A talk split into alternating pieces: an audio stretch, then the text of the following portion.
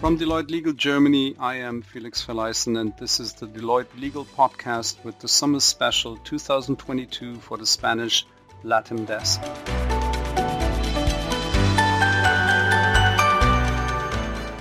In today's episode, we are talking about some legal issues and aspects in the special cooperation between Spain and Latin American countries and Germany. And before we do so, I would want to introduce myself. My name is Felix, as already said.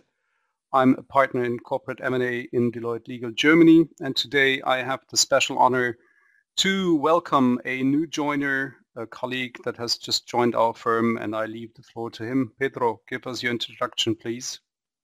Thank you, Felix. Sure. My name is Pedro Vera Martinez. I'm a triple qualified attorney in Germany, Spain, and Mexico. Bring experience in corporate, in IT, and finance law. I'm fluent in Spanish and English and in German, and I'm happy to join the team. That is great, and it's great to have you on board with all of the experience and expertise that you bring along.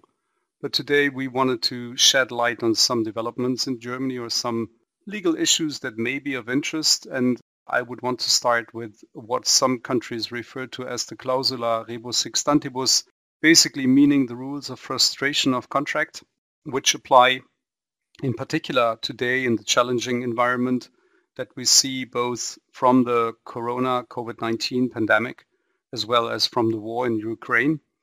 And basically it's about the question whether parties to a contract need to adhere to the contract at all the terms and conditions which are in the contract or whether there's a way out.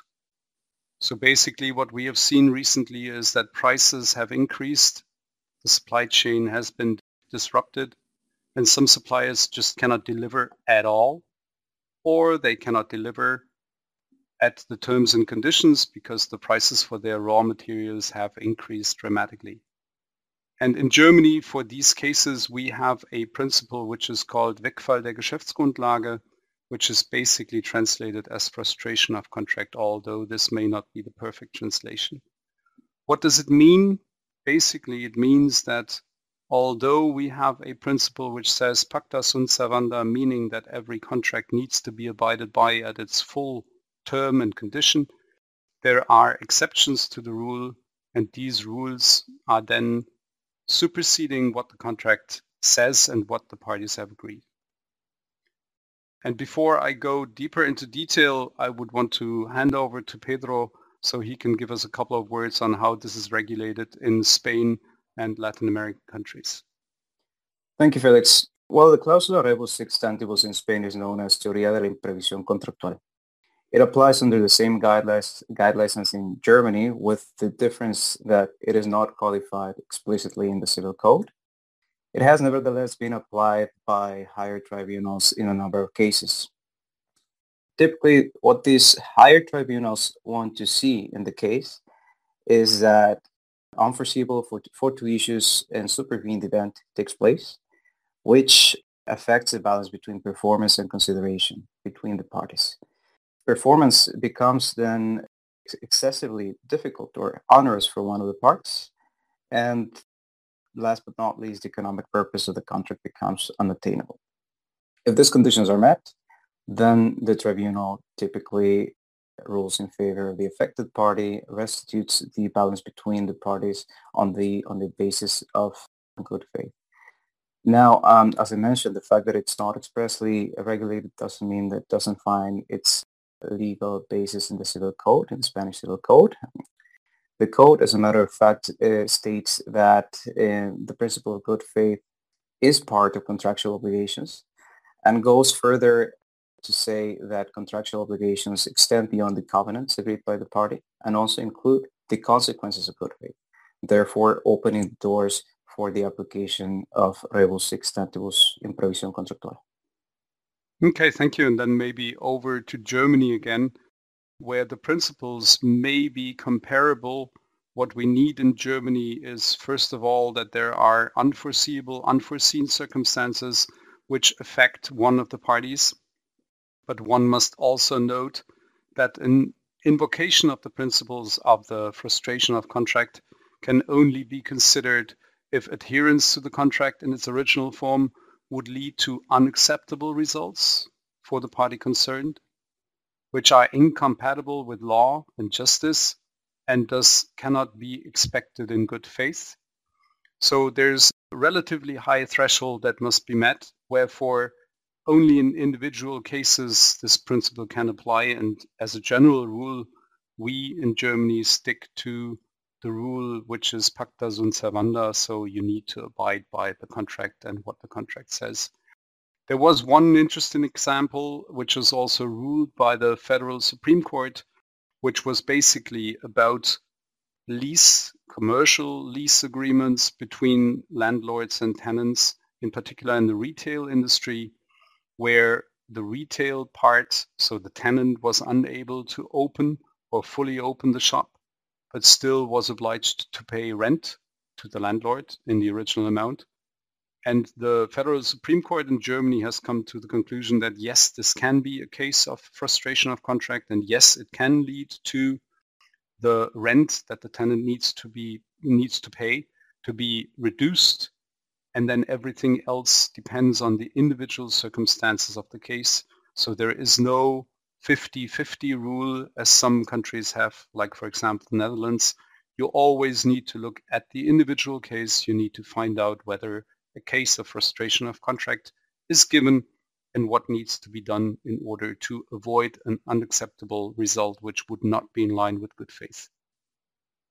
So this is basically the situation in Germany with respect to commercial lease agreements, but also frustration of contract as a whole. And then maybe going over to another topic, namely what can parties do in order to avoid in getting into that situation? We see a situation in which suppliers just cannot plan because they make an offer today to build something or to deliver something, but then the next day prices for their raw materials can have risen by 30%. By way of example, we've seen that with the outbreak of the war in Ukraine. So what can a supplier do? And from a German perspective, there's a couple of quite simple and easy things that can be done. You can put a time limit on your offer.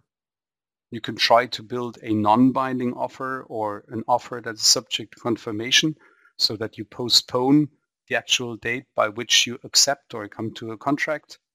You can try to agree on substance or price clauses, basically saying the price of my service, offering, or product will depend on my raw material price, which is difficult to achieve with, let's say, commercial relationships. And you can go for a so-called self-delivery reservation, meaning that I, the supplier, say, I am only obliged to supply to you, my customer, if I'm being supplied by my suppliers. These are a couple of elements that one can use and then maybe over to you, Pedro, because there's also a question of force majeure or hardship clauses. Thank you, Felix. Elaborating on your examples, which also apply to Spanish, Mexican contracts, we also need to take into consideration that by giving way too many examples in a force majeure clause, we can potentially jeopardize the application of the clausula rebus uh, sic stantibus as mentioned, force majeure clauses lead or regulate the impossibility of performance. But when performance is still possible, yet burdensome, then will clause, clausula rebus sic stantibus come into, into play.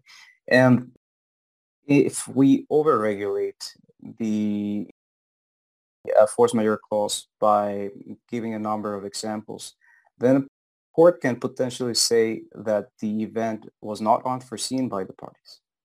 So that would lead to the inapplicability of the of the clausula rebus sic stantibus. Thank you. That is very helpful and very important. And I think we all need to be extremely cautious when we draft the corresponding clauses. Unfortunately, our time is already over now and we do not want to stretch it. We will discuss elements of the German Supply Chain Act in one of our next podcasts, and this cannot be done today. So many thanks for your attention, dear listeners. I will leave the floor to Pedro to say goodbye in Spanish, but this is a goodbye from my end. Thank you for listening in. Now over to you, Pedro. My pleasure. Muchísimas gracias a toda la audiencia por su tiempo. En el Spanish y Latin Desk estamos a su disposición para asesorar, asesorar respecto a este tema y algunos más. Hasta luego.